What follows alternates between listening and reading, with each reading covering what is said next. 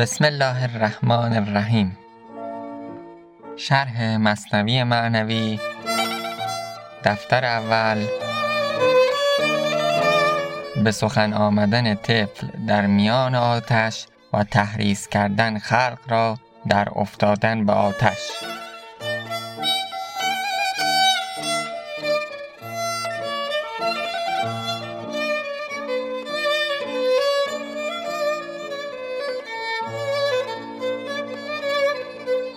دوستان عزیز.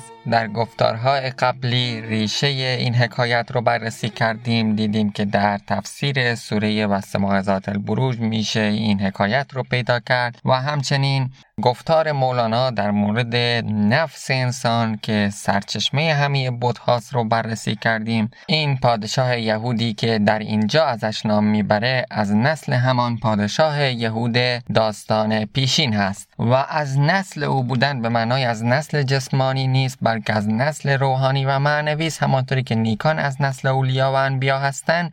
بر حال رسیدیم به اینکه این پادشاه یهود که در این حکایت تازه مولانا ازش حرف می‌زنه آمد و بوتی رو برپا کرد کنار آتش.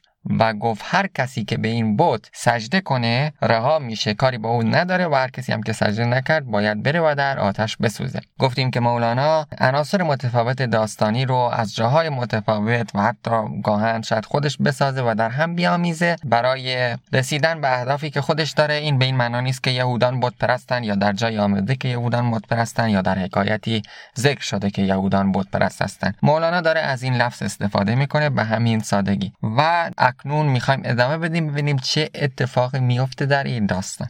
یک زنی با طفل آوردان جهود. پیش آن بت و آتش در شعله بود. طفل از او بستد در آتش در فگند زن بترسید و دل از ایمان بکند.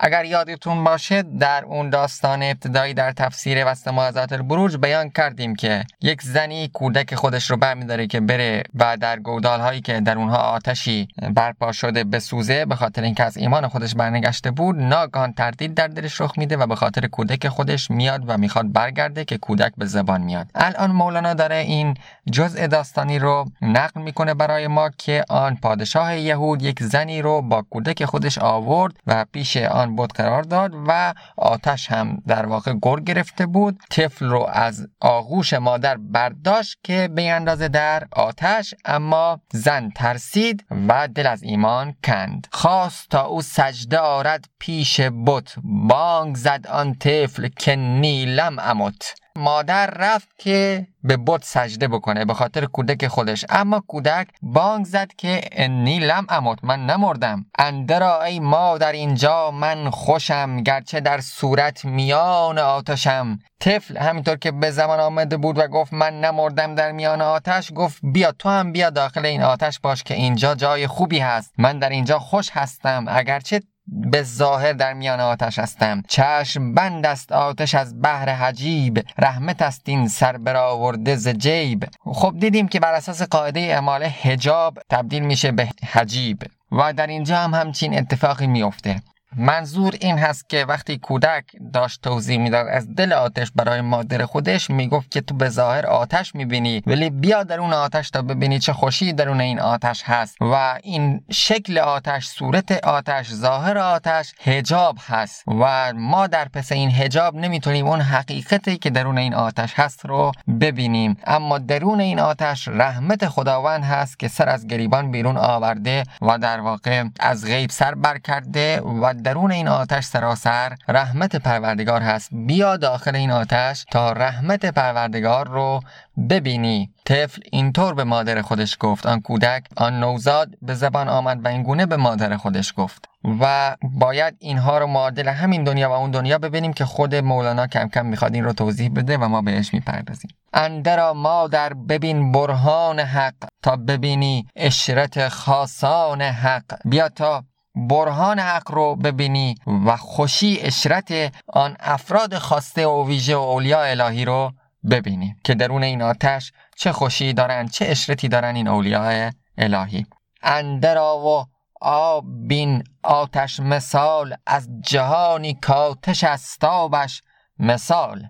چقدر زیبا مولانا داره این رو توضیح میده که ای مادر تو بیا درون این جهانی که به صورت آتش هست. به ظاهر آتش هست آتش مثال هست اما در واقع آب هست گوارا هست دلنشین هست. عذب هست خوش است. بیا و درون این جهان از آن جهانی که تو در اینش قرار داری اون جهانی که به ظاهر خوش است به ظاهر گوارا هست. در واقع درونش آتش هست آتشی گر گرفته. در واقع انسان رو میسوزونه و همه چیز رو میسوزونه. در واقع دوزخ واقعی است این دنیا. اما به ظاهر گویا آب گوارایی است به ظاهر گویا خوشی و اشرتی درونش نهفته است. از این جهانی که این گونه هست بیا و درون این جهانی که این یهود برپا کرده این آتشی که این یهود برپا کرده ولی در واقع درونش رحمت الهی است بیا و وارد شو. این ظاهرا آتش هست اما درونش گواراست برخلاف این دنیایی که تو درش زندگی می‌کنی. به ظاهر به دست آوردن مال و جاه و مقام و امور دنیوی گوارا و دلنشین هست اما در باطن که نگاه می‌کنی چیزی جز رنج به همراه نداره. به گفته بودا آن کسی که پیروز میشه دوست داره پیروزیش ادامه دار باشه و آن کسی که شکست می‌خوره ناراحت است از اینکه چرا شکست می‌خوره. هر دو به یک صورتی رنج می‌برن و هر چیزی هم که در این دنیا هست رنجاور هست بودن با کسانی که نمی‌خواهی رنجاور هست دوری از کسانی که می‌خواهی رنجاور هست. به دست آوردن چیزها هرس و آزی که ما داریم چرا که ما یک ضروریاتی داریم که می‌تونیم اونها رو خیلی راحت شاید برآورده بکنیم. ولی آن امور غیر ضروری که با آنها دلخوش هستیم باعث میشه ما به چیزهای غیر ضروری بیشتری هم دل ببندیم و این دلبستگی های ما باعث این امر میشه که ما به عذاب برسیم و رنج ببینیم چرا که دوست داریم بیشتر به دست بیاریم و همچنین میترسیم که آن چیزی که داریم رو از دست بدیم. این جهان در واقع جهانی است که آتشین هست ولی گویا خوش هست و گویا گوارا هست و گویا دلبستن بهش لذت بخش است. طفل و آن نوزاد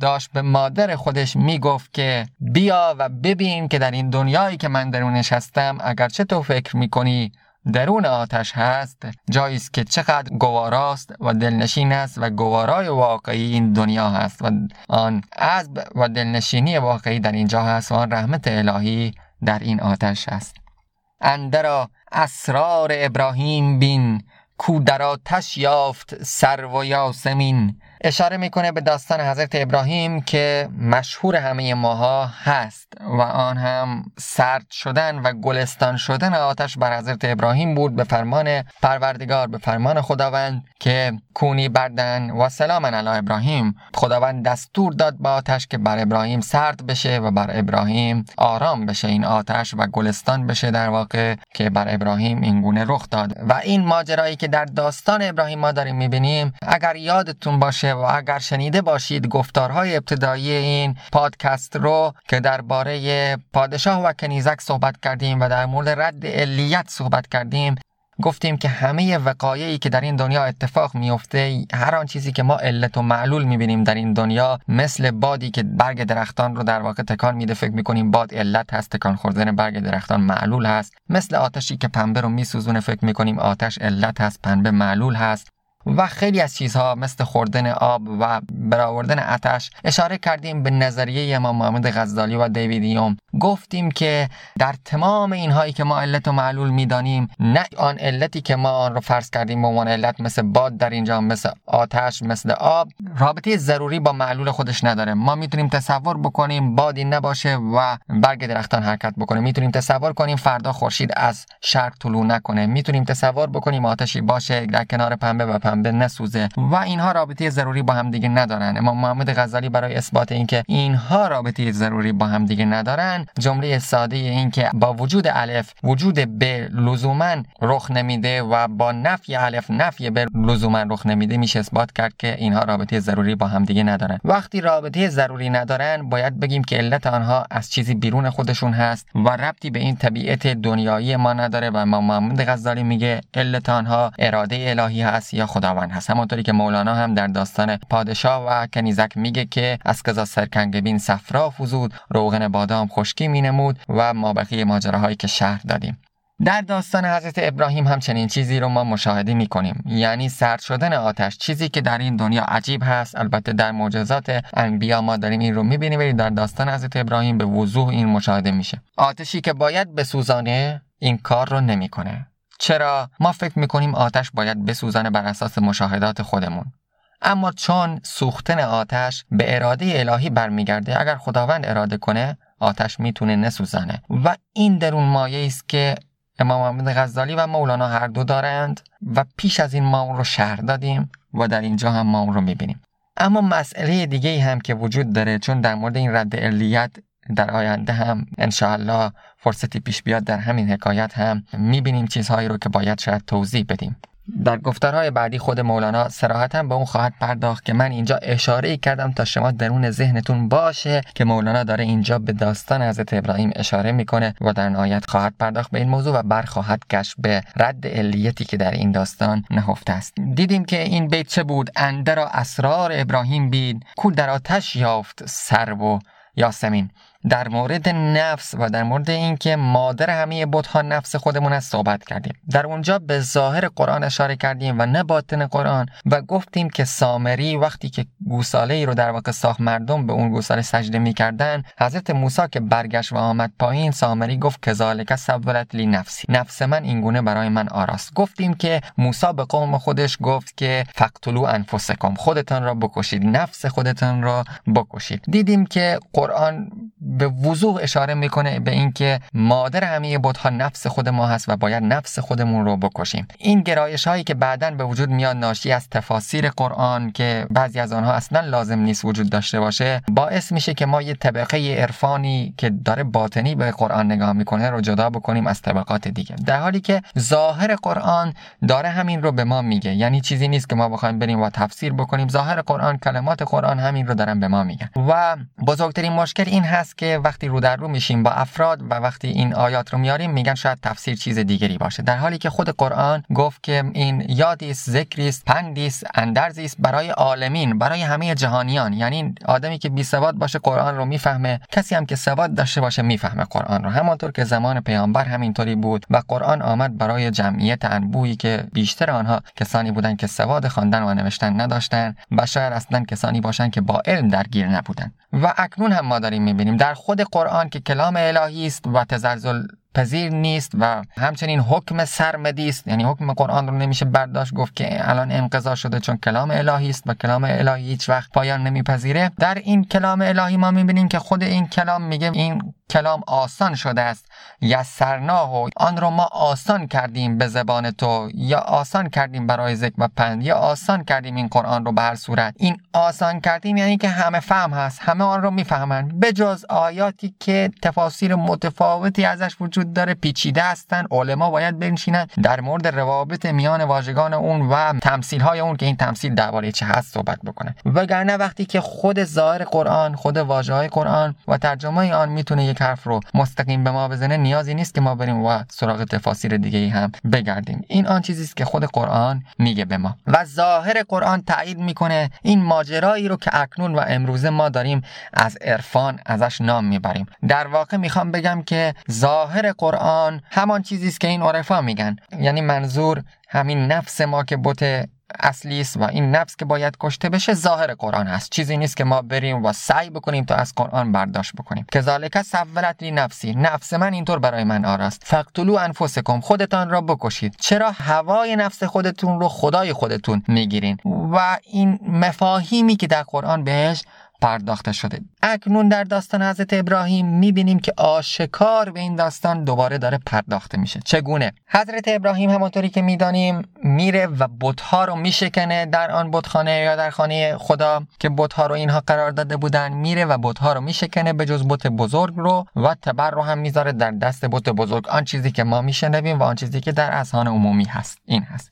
اما قرآن ببینیم چگونه ازش صحبت می‌کنه. قرآن میگه وقتی بتها رو تکه تکه کرد بجز بزرگترین آنها رو لعلهم الیه یرجعون. گفت شاید اونها به این بت بزرگ برگشتند.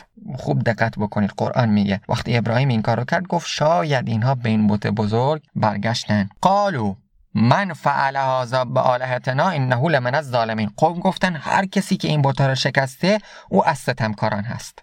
و بعد گفتن که ما شنیدیم که یک جوانی در مورد این بوتا حرف زده و اسم اون جوان هم هست ابراهیم. گفتن خب بریم ابراهیم رو پیدا بکنیم بیاریم. شاید قوم شهادت بدن که ابراهیم همچین کاری کرده زده بتها رو شکسته.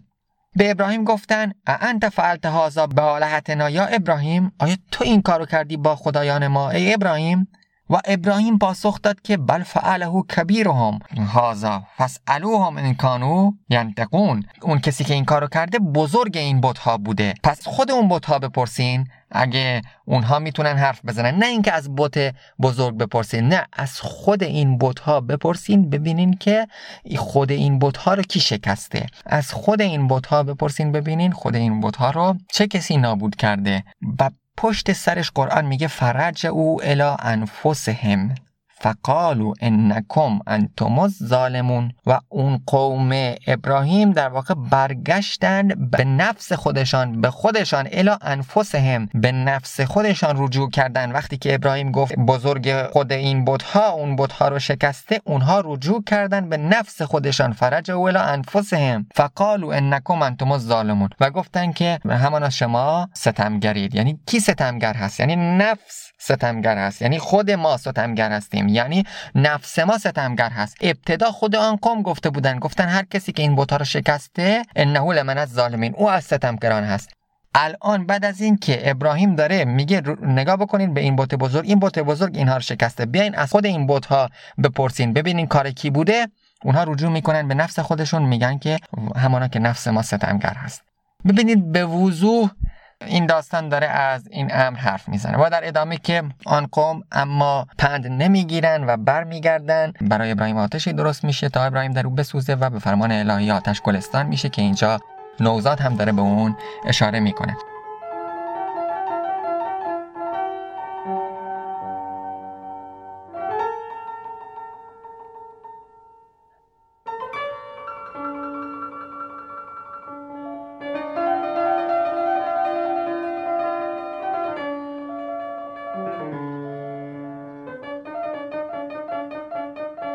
خلاصه کلام این که همه بتهای ما ناشی از نفس ما هست و قرآن داره در آشکا و در ظاهر خودش به اون می‌پردازه. چیزی هم نیست که بخوایم بریم و سراغ تفاسیر متفاوت در موردش بگردیم. و در نهایت دشمنان ابراهیم ابراهیم رو در اون آتشی قرار میدن. آتش بر ابراهیم سرد میشه. اندرا ای مادر بیا داخل این آتش. کودک میگه به مادر خودش اسرار ابراهیم بین کو در آتش یافت سر و یاسمین. که ابراهیم این سر و یاسمین رو این گلستان رو درون اون دنیای شما پیدا نکرد. درون خوشنودی نفس قوم خودش پیدا نکرد. درون اینکه بره همراهی بکنه ستاره بپرسته خورشید بپرسته یا ما بقیه کارهایی که قومش می‌کردن اون سر و یاسمین رو پیدا نکرد. کو در آتش یافت سر و یاسمین. ولی وقتی که درون آتش گذاشتنش تا بسوزه آتش بهش سر و یاسمین شد. اون زمان سر و یاسمین رو پیدا کرد. رحمت الهی رو آن زمان پیدا کرد. مرگ می‌دیدم گه زادن ز تو. سخت خوفم بود افتادن ز تو. چون بزادم رستم از زندان تنگ در جهانی خوش هوای خوب رنگ. وقتی درون رحم تو بودم ای مادر خیلی میترسیدم که از این رحم بیفتم برم در یک جای دیگه ای اما وقتی که از رحم آمدم بیرون فهمیدم که از یه جای تنگی به یک جای فراخ خوش آب و هوای خوش رنگ و روی افتادم. و چه جای فراختری از رحم هست؟ من نمیفهمیدم چنین جای فراختری هست وگرنه هیچ وقت نمی ترسیدم من جهان را چون رحم دیدم کنون چون در این آتش بدیدم این سکون. من این دنیای شما رو مثل رحم دیدم که اون زمان زمان جنینی در رحم بودم. اینطوری تنگ می‌دیدم رحم رو و اکنون این جهان رو مثل رحم می‌بینم که اون فضای تنگی هست در برابر این جهان آخرت در برابر این رحمت الهی در برابر آن دنیایی که امور ثابته هست درش. این جهان جایی بسیار تنگ است چون رحم نسبت به این جهان. چون در این آتش بدیدم این سکون. وقتی درون این آتش این آرامش رو این سکون رو این آرامش رو دیدم دنیای شما رو چه جای تنگی دیدم همچون رحم. اندر این آتش بدیدم عالمی ذره ذره اندرو ایسادمی. ذره ذره درون این آتش به جای اینکه بسوزانه داره حیات میبخشه. ایسا دم هست. همونطور که حضرت عیسی به مرده ها حیات میبخشید. مرده ها رو زنده می‌کرد. این آتش ذره ذره داره منو زنده می‌کنه به جای اینکه بسوزانه. نک جهان نیست شکل هست ذات وان جهان هست شکل بی ثبات. حالا دوباره داره این مقایسه رو می‌کنه. جهان شما جهان هست شکل بی ثباته. فکر می‌کنی هست ولی هیچ ثباتی نداره. آیا چیزی در این دنیا ماندگار هست؟ نه. پیش از این بارها در موردش صحبت کردیم که هر چیزی که امتداد داره هر چیزی که مادی هست هر چیزی که بعد داره هر چیزی که طول و عرض و ارتفاع داره هر چیزی که جسمانی هست و همه ادراکاتی که جسمانی هست همه اینها نابود میشن همه اینها زوال میپذیرن همه اینها فساد پذیر هستن. پس دل به اونها احمقانه و جاهلانه هست چون آنها از بین میرن و این جهان ثباتی نداره اما مفاهیم ثبات دارن اما مفهوم ها از جنس ماده نیستن اما مفهوم خوبی مفهوم انسان مفهوم زیبایی از جنس ماده نیست تا زوال بپذیره تا فساد بپذیره تا از بین بره. و جهان مفهوم ها و جهان ایده ها و جهان اندیشه و جهان امور ثابت از این جهان محسوس جسمانی جدا هست و این جهان محسوس جسمانی فناپذیر هست.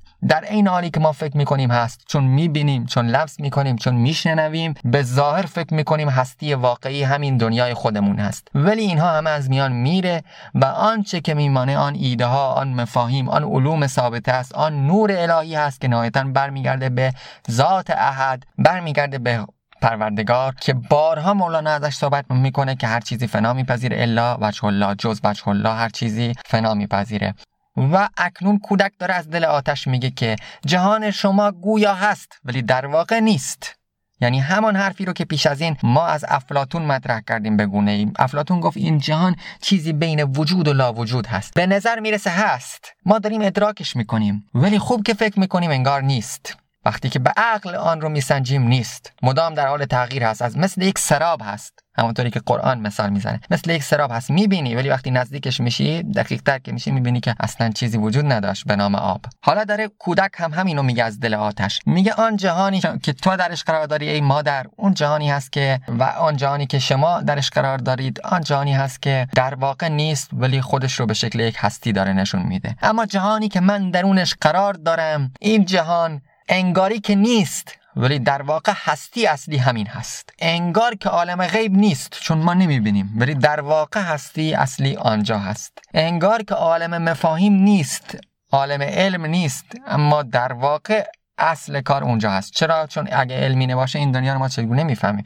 اگر مفهوم خوبی نباشه این خوب و اون خوب و این خوب رو چگونه می‌فهمیم؟ اگر مفهوم انسان نباشه علی و حسن و حسین رو چگونه می‌فهمیم؟ این هست که شرح آن هم به درازا می انجامه اما ماجرایی که طفل می‌خواد بگه این هست. این جهان شما جهانی است که در واقع نیست و جهانی که من درونش قرار دارم در واقع هست. اگرچه این به نیستی خودش رو نشون میده و آن در قالب هستی خودش رو نشون میده و گمراه کننده است.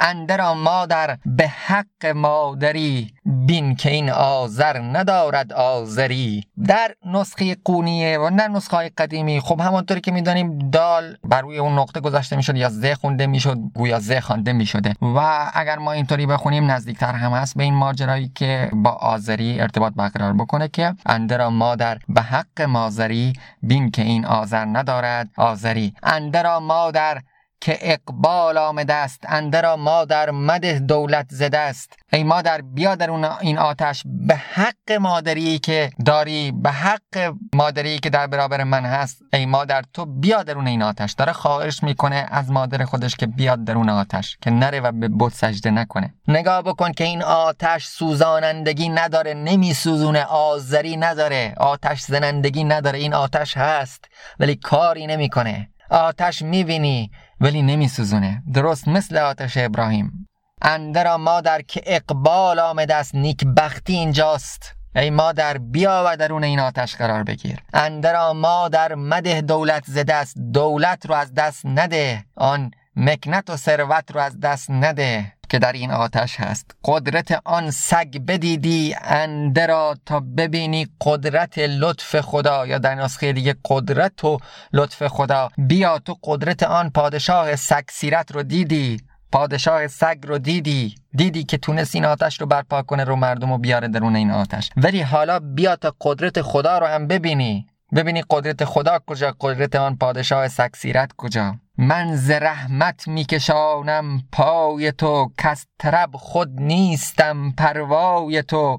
اندرا و دیگران را هم بخوان کندر آتش شاه بنهاده است خان من به خاطر مادر بودن تو بهت نمیگم که اصلا من توجهی در اینجا ندارم به تو. اصلا نیستم پروای تو. اصلا دیگه مقام مادری و فرزندی از میان رفته. همونطوری که قرآن میگه در رستاخیز از میان میره. مادر بچه خودش رو می‌ذاره میره. خواهر و برادر از هم دیگه فرار می‌کنن. دوست از دوست جدا میشه. میگه من دیگه هیچ پروا توجهی به تو ندارم. ای مادر من تو رو نمی‌بینم. من فقط به خاطر اینکه رحمت خدا شامل حال تو باشه و به خاطر اینکه رحمت دارم نسبت به تو. همانطوری که نسبت به همه خلق دارم می‌خوام پای تو رو بکشانم به این آتش. می‌خوام تو بیای درون این آتش چرا که من نسبت به تو رحمت دارم. اندرا و دیگران را هم بخوان. بیا خود تنها نیا به همه بگو که بیان. که در این این آتش خداوند سفره گسترده. سفره خداوند در این این آتش هست. شاه واقعی درون این آتش سفره خودش رو گسترده. اون شاه رو دیدی چه کار کرد؟ حالا بیا شاه ما رو هم ببین که درون این آتش سفره خودش رو پهن کرده. کندر آتش شاه بنهاده است خان که خداوند درون این آتش سفره خودش رو پهن کرده. اندر آیده مسلمانان همه غیر این از بی عذاب استان همه یا در نسخه قونی غیر از بدین عذاب استان همه. ای مسلمانان یعنی ای کسانی که ایمان دارید مسلمان در قرآن برای ابراهیم برای یوسف برای اقوام مؤمن آورده شده مسلمان. دین واقعی در نزد خدا اسلام است یعنی همه دین ها اسلام هستند. یعنی اینطوری نیست که این دین خاص اسلام باشه. همه دین ها اسلام هستن همانطور که ابراهیم مسلمان بود یوسف مسلمان بود موسی مسلمان بود و قرآن داره بهش اشاره می‌کنه. اینجا هم مسلمان به همین معناست. ای مسلمان ها ای کسانی که در دین خدا هستید ای کسانی که ایمان دارید بیایید درون این آتش که غیر از این گوارای دین غیر این عذب دین غیر این خوشی دین هر چیز دیگه ای که هست عذاب هست. غیر از دین هر چیز دیگه ای هست عذاب هست. همانطوری که غیر از علم دین هر علم دیگه ای هست باطل هست. در این راه غیر از بدین غیر این خوشی دین غیر گوارایی دین هم هر چیز دیگه ای که هست عذاب هست. ببینید چقدر زیباست که عذاب شاید برمیگرده به همین عذب. از به معنای گوارایی است. شما این دنیا رو گوارا می‌بینی بهش دل میبندی. به زن و فرزند و مال و جاه و خانواده و اینها دل میبندی. و از خدا دور میشی و اعمال الهی رو انجام نمیدی. به خاطر عشقی که داری نسبت به اطرافیانت نسبت به نزدیکانت نسبت به مال دنیا نسبت به مقام دنیا. چرا؟ چون آنها برای تو شیرین هستند. برای شما شیرین هست که رابطه فرزندی و مادری رابطه برادری رابطه خواهری و رابطه با این دنیا رابطه با مقام خودتون رابطه با مال خودتون و ثروت خودتون رو نگه دارین. این برای شما شیرین هست عذب هست. اما همین شیرینی شما رو به عذاب میرسانه و دلبستگی به آنها جاهلانه هست. فبشره به عذاب علیم. نگفت انذره نگفت آنها را انذار بده بترسان از عذاب بشارت بده اونها رو به این عذاب. چرا که خود شما همین عذاب رو می‌خواین. دنبال همین عذاب هستین یعنی امور گذرا. فبشره به عذاب علیم. الان کودک داره میگه این ما در خودت بیا همه رو هم با خودت بیار. ببین اینجا خدا سفره خودش رو گسترده. ای مسلمان ها همه بیاین اینجا. ببینید که غیر از این عذبی که اینجا هست این گوارایی که اینجا هست هر عذب دیگه ای که هست هر گوارایی دیگه ای که هست هست. اندرایده همه پروانه وار اندرین بهره که دارد صد بهار مثل پروانه بیاید و سهم خودتون رو از این بهار بگیرید. اینجا بهاره.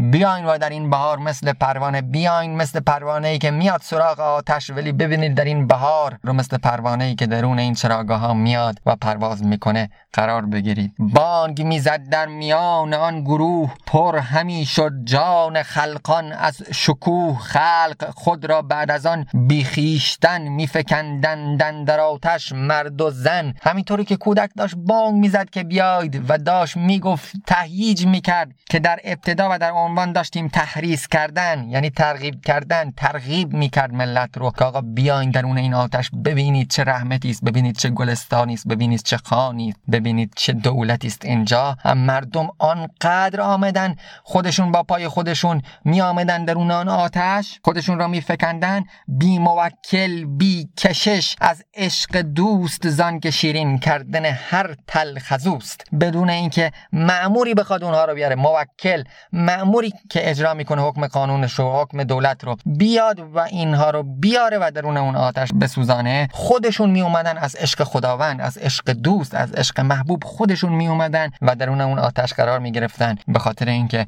خداوند می‌تونه هر تلخی رو شیرین بکنه. زان که شیرین کردن هر تلخ از اوست. تا چنان شد کان اوانان خلق را من می کردند کاتش در میا. یعنی به حدی رسید که دیگه آن سرهنگان دیوان آن معموران اجرای دیوان آن معموران اجرایی که از طرف دولت و حکومت معمور شده بودن که بیارن اینها رو در اون آتش. جایی رسیده بود که اینها می اومدن مردم رو من می‌کردن می‌گفتن دیگه نیا در اون آتش دیگه نیا در اون آتش. اینقدر مردم می اومدن در اون آتش قرار می گرفتن آن یهودی شد سیه رو و خجل شد پشیمان زین سبب بیمار دل. کندر ایمان خلق عاشقتر شدند در فنای جسم صادقتر شدند. به خاطر اینکه خلق عاشقتر شدن نسبت به خدا او می‌خواست دین رو از بین ببره. او می‌خواست دین رو از بین ببره. او می‌خواست ایمان مردم رو از میان برداره. اما دید که خلق عاشقتر شدن و جسم خودشون رو دارن همینطوری فدا می‌کنن فنا می‌کنن برای رسیدن به آن حقیقت. جسم خودشون رو این عالم جسمانی رو. آن یهودی سیاه رو شد خجل شد شرمسار شد پشیمان شد بیمار دل شد. مکر شیطان هم در او پیچید شکر. دیو هم خود را سیاه رو دید شکر. آنچه میمالید در روی کسان جمع شد در چهره آن ناکسان. آن مکر شیطان در خودش پیچید. می‌خواست مکر بکنه مکر آمد و در خودش پیچید. یعنی زیان به خودش رسوند. شیطان خودش رو سیاه رو دید. خدا را شکر. و ارادو بهی کیدن فجلناهم الاخسرین. و اونها اراده کردن که مکر بکنن و اونها خودشون زیانکار شدن. ما داریم در داستان حضرت ابراهیم. ببینید چقدر زیبا داره همین رو میگه مولانا. یعنی مکر اونها به خودشون برگشت و اونها خودشون زیان کردن. می‌خواست که مابقی رو شرمسار کنه مابقی رو سیاه روی کنه میمالید در روی کسان اما خودش سیاه رو شد. آنکه می درید جامعه خلق چست شد دریده آن او ایشان درست. او که می‌خواست جامعه خلق رو بدره و جامعه آبروی مردم رو بدره و جامعه مردم رو پاره بکنه جامعه خودش در واقع دریده شد و مال اونها درست. دین آنها پابرجا شد ایمان آنها قوی تر شد. و آن چیزی که از میان رفت ایمان خودش بود و سیهرویی که به سراغ خودش آمد و زیانکاری که گریبان خودش رو گرفت. این چیزهایی بود که نتیجه عمل آن پادشاه یهود بود. می‌بینیم که مولانا با چه شور و شعفی و چگونه داره این حکایت و داستان رو بیان می‌کنه تا بتونه آن دنیای واقعی رو به ما عرضه بکنه و بتونه مانند آن طفل که این قوم رو ترغیب کرد به جایی که درونش بود درون اون آتش ما رو ترغیب بکنه به آن جهانی که خود مولانا تا اندازه درونش هست و اولیاء الله درون اون هستن و انبیا درون اون بودن. امید که مایه ترغیبی باشه. و السلام علیکم و رحمت الله و برکاته.